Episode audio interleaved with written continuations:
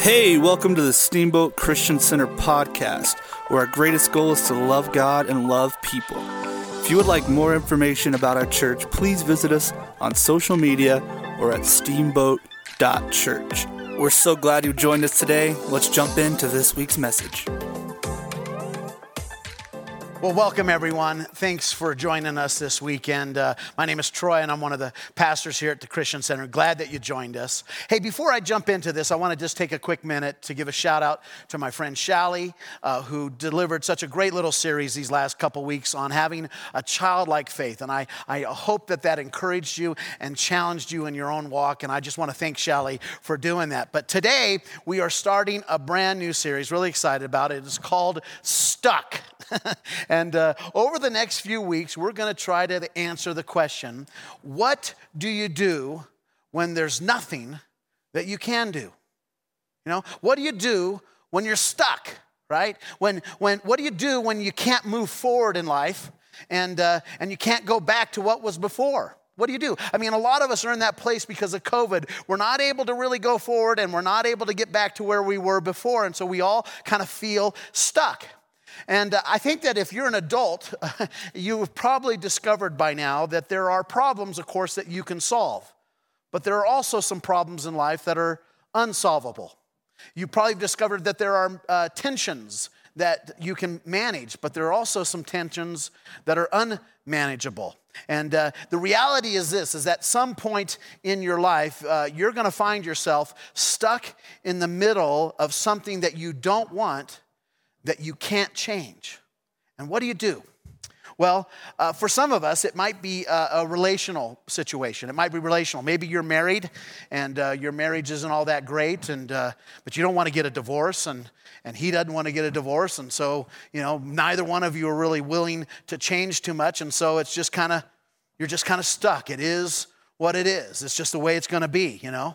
For some of us, it might be our kids, your kids, and maybe uh, your kids aren't really becoming the people that you'd kind of hope that they would become. You know, maybe they're making some really poor choices, and some of their choices are hurting themselves or hurting others and hurting you, and there's nothing that you can do about it.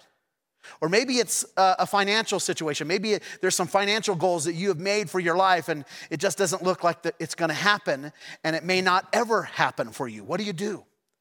Or maybe, maybe professionally, Things haven't turned out the way you wanted them to. Maybe at some point you were bumped out of a promotion unfairly and you weren't able to get this position that you want, and now you're just kind of stuck in this position, and this is the way it's going to be moving forward. Or maybe, maybe it's a health issue. Maybe you're struggling uh, with an issue in your health, and uh, you know, maybe you're not going to die from it, but uh, you know, maybe it's, it's, it's chronic and it's debilitating, and, and, they, and, and they, can, they can treat it, but they can't cure it. What do you, what do, you do when you're in that situation? What do you do when there's nothing that you can do?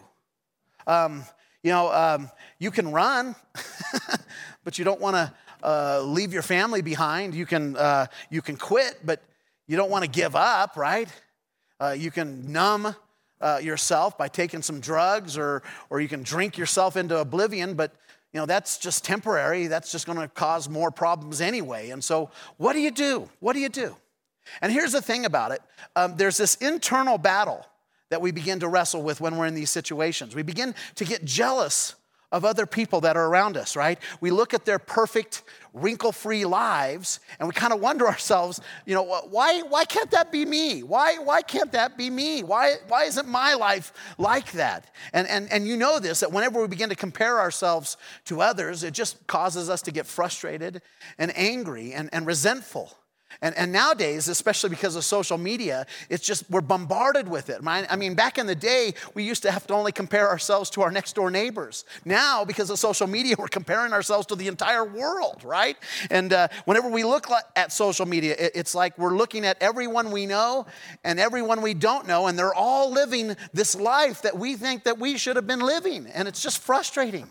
It's frustrating. In fact, sometimes we even, you know, we run into some of our Christian friends and, and they say things that are just stupid and it makes it worse for us, right? You know, you run into someone, they're like, oh, hey, did I tell you about how God answered a prayer for me recently? And you're like, really? Please tell me about it. I could use some encouragement. And they're like, yeah, um, I, I lost my keys. And you're like, you lost your keys. Yeah, I lost my keys and I couldn't find them and I looked all over and it was really horrible. And so I said a prayer. I asked God to help me. And uh, uh, all of a sudden, my husband, uh, he came home early from work, which, you know, he does sometimes. He's, he's great like that. But he came home from work and when he opened the door, I could hear the jingling in the, with the door where I left my keys. Isn't that wonderful? Praise the Lord. Isn't God good? And you just want to just punch him in the face. You're like, man, you don't even know what a real problem is. I mean, you wouldn't know a problem if it came up and bit you in the face. Let me tell you about my life, right? You just feel this way. And then it gets really dark for us sometimes. I think that we, you know, we, we get in these seasons of life, we begin to believe some really bad lies about ourselves and about our situation.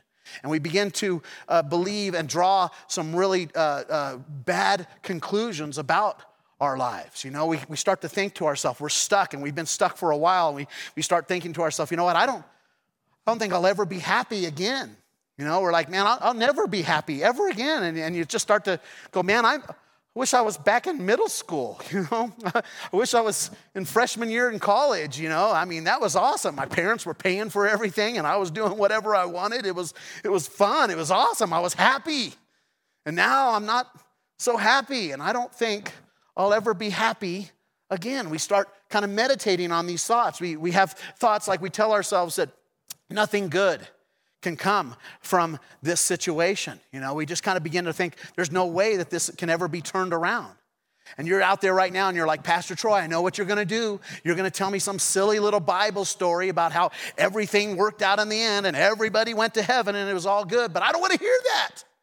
I don't wanna hear that because my situation is different. And I have decided I've concluded that there is nothing good that can come out of this situation. Or maybe some of you are in this place right now, this, this place of desperation. You're just kind of, kind of at the end. You're beginning to kind of look at your life and your situation. You're like, I don't know if there's any point in continuing and going on. You know, I don't even know, you know, if, if, there's no point in fighting for my marriage anymore, or, or there's no point in trying to pick up the pieces of my life after this COVID disaster and what it's done to my business. I, I, I just don't feel like trying anymore. I'm ready, I'm ready to get, give up. Man, I hear you. and it's like I said, over the next few weeks, we're going to delve into this happy topic. It's a tough one. It's a, it's a tough, tough subject. What do you do when you don't, when, when there's nothing that you can do? What do you do in that kind of situation?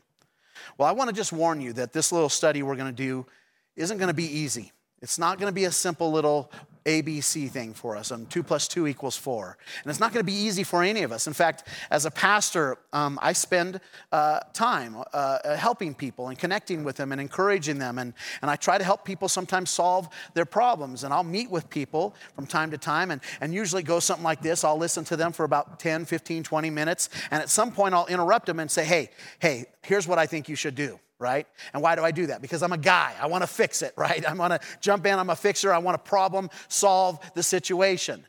But every now and then I'll talk to somebody and I'll hear a story that is so heartbreaking and so, um, I don't know, disappointing and, and devastating that I will look at that person and I will go, I'm sorry, I, I don't know what you should do. I don't have a clue what you ought to do in this situation.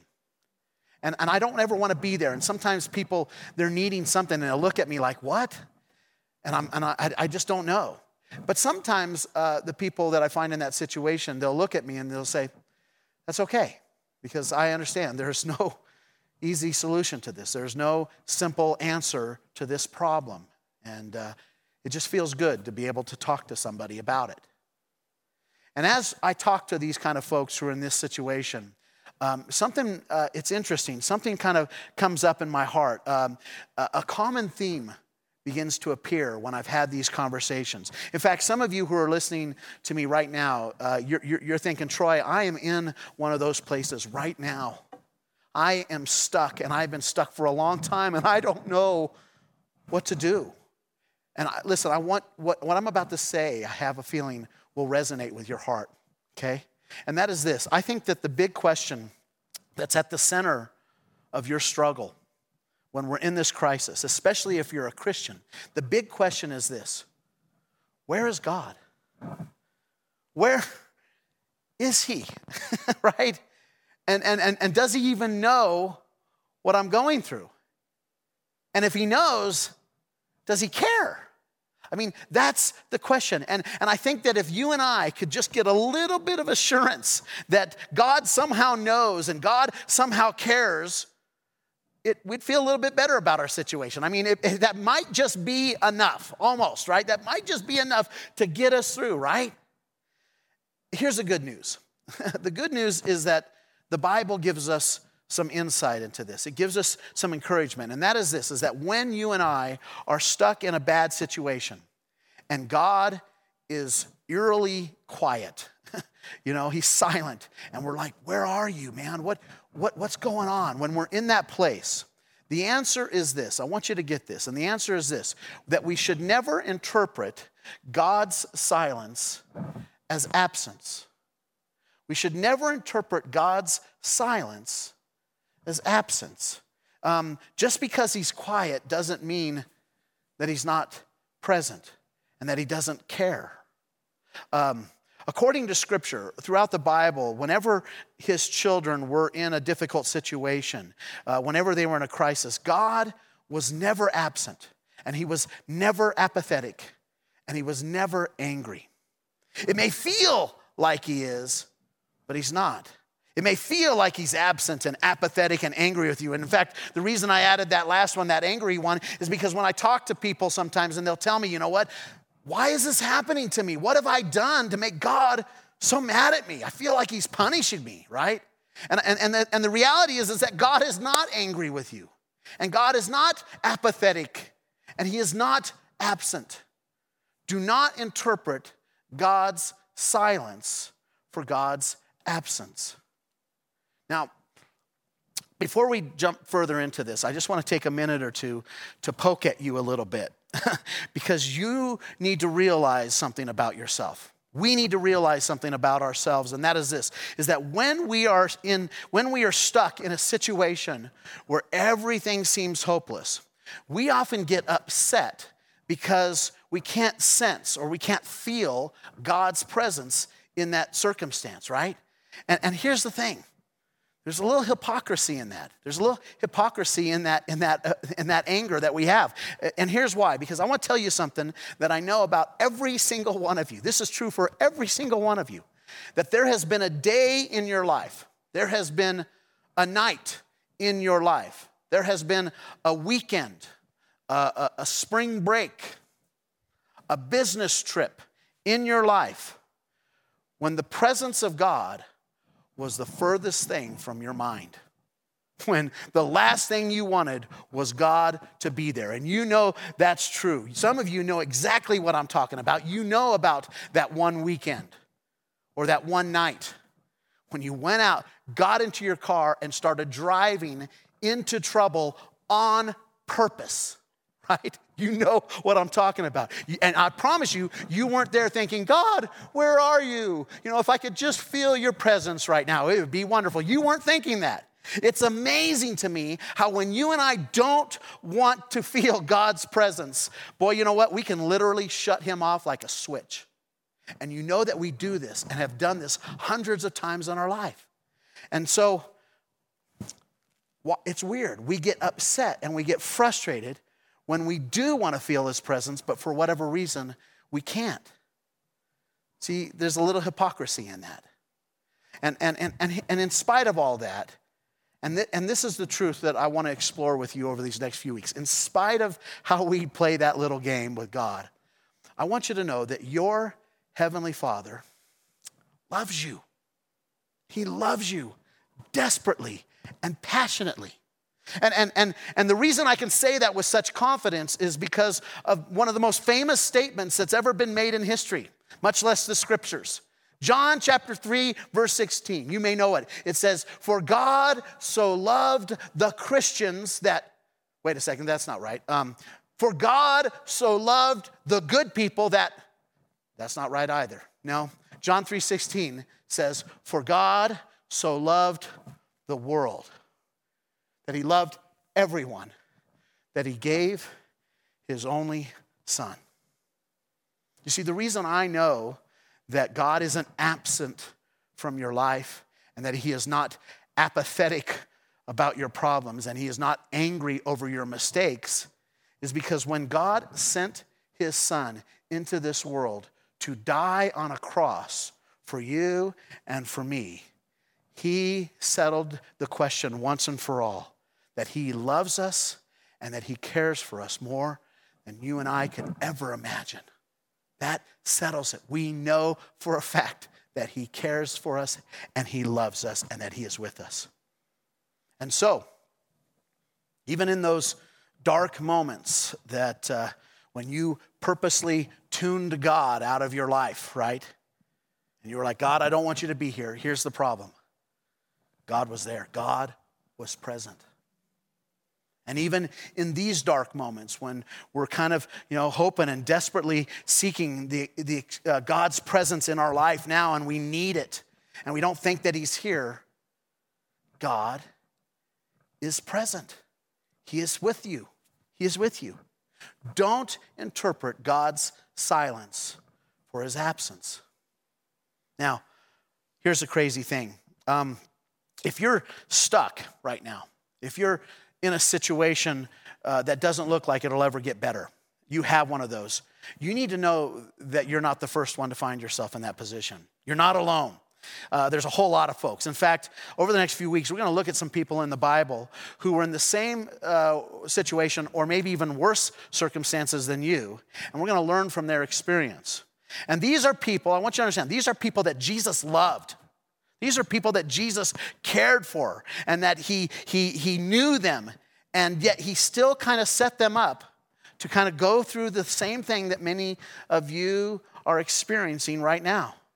I mean, they ask the same questions. They're like, God, where are you? Seriously, uh, why, why do you even care about what I'm going, going through right now? Can you, can you give me a sign? Can you throw me a line? I mean, please just let me know that you're aware of what I'm going through here fact, today, I want to just take the remainder of our time very short and very quickly. I want to uh, show you and look at a person in the Bible whose story really, really illustrates how we feel when God seems to be silent and uncaring in the midst of our crisis. This, this, is, this is brilliant. Uh, and the person I want to talk to you about is John the Baptist.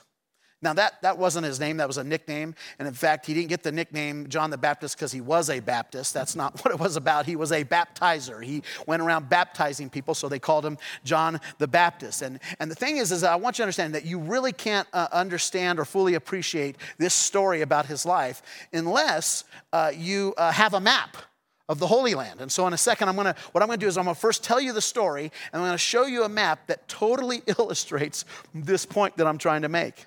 Okay, and so the story goes this way. One day, Jesus was teaching some of his disciples up in Galilee. He was in the northern part of Israel. And all of a sudden, a group of men show up and they're like, hey, we want to see Jesus if we can. And they come in and they introduce themselves. They're like, we are uh, John the Baptist's disciples. We are some of his disciples. And John sent us here to you to ask you, Jesus, this question. And, and this was the question Are you really the Messiah? Are you really the Savior of the world? Because because John really wants to know right now. Now, you might be asking the question, why didn't John come himself and ask the question? Well, the reason, if you know, is that John was in prison at this time and he had been put in prison for kind of a funky reason. If you know the story, he was down there in the Jordan River and he had been preaching down there, and people coming down. He's telling everybody to repent, and he was calling out a bunch of sins. And he started calling out some sins of some local political leaders. A guy named Herod Antipas, who was kind of the, the king over that area of, uh, of Israel. And he was calling out some of his junk. Now, it wasn't a secret, everybody knew this, but he was kind of calling out, saying, This isn't right. And, uh, and, and so, uh, by the way, Herod Antipas was the son of Herod the Great, who you probably know from the Christmas story, who went and killed all those babies when Jesus was born. And so Herod Antipas had gotten divorced, and he then remarried his sister in law. And so it was a little funky, man. I mean, this was a little incestuous, a little funky, even for those of you who are down in Texas right now. That this is a little weird. But for Jewish culture, this was really, really bad stuff. And so John had kind of called it out. And, and Herod thought it was just funny. He thought it was hilarious. He thought John was hilarious and thought he was harmless. But his wife, Herodias, his new wife, did not like it at all. And so she had him arrested and she had him put in prison and uh, waiting execution. And, and the thing is, is they didn't put him in a prison up in Jerusalem. They put him in a prison that was as far away from everyone as you could get. They put him in a prison way, way, way down south, kind of on the edge of the frontier. Machaerus was where this is. And, and, and they put him in this prison, and, and he was just sitting there and he was rotten and, and, and had to go through that situation, right? And, and, and Machaerus was down by the Dead Sea. And so weeks go by, and then months go by, and then eventually a year, a year and a half goes by, and John is still stuck in this prison. And John begins to have some questions. He begins to have some doubts about Jesus. And so his disciples who come and visit him and bring him some food to help him survive, he asks them, Go, go ask Jesus this question. Go ask Jesus, because I got to know. Now, I want you to understand something, and here's the truth. You need to understand this. Jesus loved John the Baptist. He loved him. He, I mean, they were related, they were connected from birth okay? There were some incredibly supernatural things about that, but Jesus loved John the Baptist. In fact, Jesus later on said this about John the Baptist. This is what he said about John. In Matthew chapter 11, verse 11, Jesus said this He said, Truly I tell you, among those born of women, there has not risen anyone greater than John the Baptist. Man, that's that's pretty high praise coming from Jesus. That's a big statement. Jesus is saying that John the Baptist is one of the greatest people who has ever lived. I mean, that, that's pretty big deal. That's what Jesus thought of John the Baptist. But uh, now, John the Baptist isn't sure what he thinks of Jesus because he's just been rotting in this prison. He doesn't understand what's going on. In fact, um, in Matthew chapter 4, verse 12, it says this it says that when Jesus first heard that John the Baptist had been put in prison, when, when Jesus first heard that John had been in prison, it's interesting what he does. In fact, um, I'm just going to say this that if I had wrote the Gospels, okay, and if I was just making this story up, like a lot of people say that the Gospel writers did, uh, I would have not put what, he, what Matthew is about to put next because it's not flattering towards Jesus, okay? The question is, is what did Jesus do when he heard that John had been put in prison, right? I mean, what did Jesus do when he first heard that his good friend, his family member, John, the guy that he loved, the guy that he thought was the greatest person who had ever been born, was put in prison? What did Jesus do? Well, you would think that he would go to John. He would go to where John was, he'd go visit him. Or, or he'd go at least send him a care package, maybe, you know, maybe bake him a cake and send it to him, you know, maybe, maybe put a little file inside the cake so John could escape. You don't, you don't know what it is. Here's what, what Matthew says. When John heard, when Jesus heard that John had been put in prison, he withdrew to Galilee. Leaving Nazareth, he went and stayed in Capernaum. Now, that rest of that verse, I want you to get this that it says, John, Matthew said that when John heard, when Jesus heard that John had been put in prison, he withdrew to Galilee. He withdrew to Galilee, leaving Nazareth, and he went and stayed in Capernaum.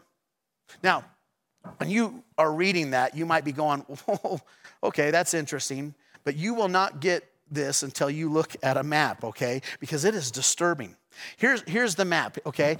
This is Nazareth, and this is where Jesus was. This was his hometown, and this is where he first heard that John was put in prison down in Machaerus. Okay, this is the Jordan River and this is the Dead Sea. And way out on the desert down there where it's just dead and low and nothing, you got Machaerus, and this is where John the Baptist is, right? And so you would think when Jesus heard that John had been put in prison, that Jesus would go down to Machaerus. He would go down south and see him and visit him, right? And, but, but, but Matthew says no. Matthew says that Jesus withdrew to Capernaum. Instead of going south, he went north. He went in the opposite direction of where John was. And this is, this is where you and I live. This is what we are dealing with, right? This is what we go through. This is how we feel. That when we're in trouble and we're put down and we're down south and we're down in the desert, nothing's going on, and we feel like God is headed the other direction, that He's headed north. And we're like, hello, can, can you help me? Can you at least come and visit me? Can you at least let me know that you know where I'm at and that, and that, you're, you, that, you, that you care? Man. And here's the thing, it gets worse than that. Um, here's a picture of Machaerus, okay? I want you to see this. This is a picture of Machaerus. Uh, this, is a, this is a hill, and on top of this hill, Herod had built a fortress and a prison up on top of this hill. And, and so John was put in this, and I want you to see the view that John had from his little prison cell. This is pretty much what he looked at. Now, uh, uh, that's not horrible. I mean, if, I guess if you got AC, air conditioning, that'd be okay, right? Well, here is a picture of Capernaum. this is where Jesus went. Jesus went to the beach. While John was down south suffering in a prison cell in the desert, Jesus is sitting on a cabana on a beach in Galilee. I'm telling you, this had to hurt. John uh, had been in prison for about a year and a half, and he hadn't heard a peep from Jesus. He had heard uh, uh, some rumors that, uh, that there were people that were being miraculously healed. He had heard that Jesus had been doing some miraculous things and that he had some incredible powers and, and was seeing that, and he'd heard about it. So John is starting to think, well, what about me, right? I mean, what about me? Do you remember me? Can you help me out? I mean, we grew up together, Jesus. We, you know, I, I, I paved the way for your ministry. In fact, I introduced you to the world. I mean, I mean, what about me? And I believe that John began to dwell on some thoughts. I'm sure his mind started to churn and he started to think to himself, you know what? I am never going to get out of this prison. After being there for months and months, I'm never getting out of this place. I am never going to be happy again. I am never going to uh, be able to, nothing good is going to ever come out of this. Why, why even bother continuing to hang in there? Why, what, what, what difference does it make? Right? And finally, John has had enough. And he calls uh, uh, for his disciples who would, would occasionally visit him and bring him some food because that's the only way you would survive in prison is if your friends and family bought you food. And, and he calls his disciples and he sends them up north. And they go north to Capernaum, and when they get there, they find Jesus sitting on a beach in Capernaum. And, and they, they go, man, we cannot tell John about this, man. He is already uh, uh, discouraged so much. We can't tell him. And they go to Jesus and they say, Jesus, John wants to know, are you the one? Are you the Savior? Should he be looking for someone else, another one? Because he's beginning to have some doubts about this right now. And it's fascinating. Jesus says this He says, I want you to tell John that yes, I am the one. In fact, I want you to tell him about all the things that I've been doing for everybody else. I want you to tell him about how the lame have begun to walk and that the blind have, be, have received their sight.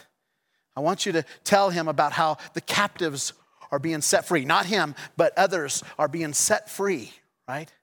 In fact, I, I, want you to tell him about all the things that I've done for everybody else and that he should keep on trusting in me.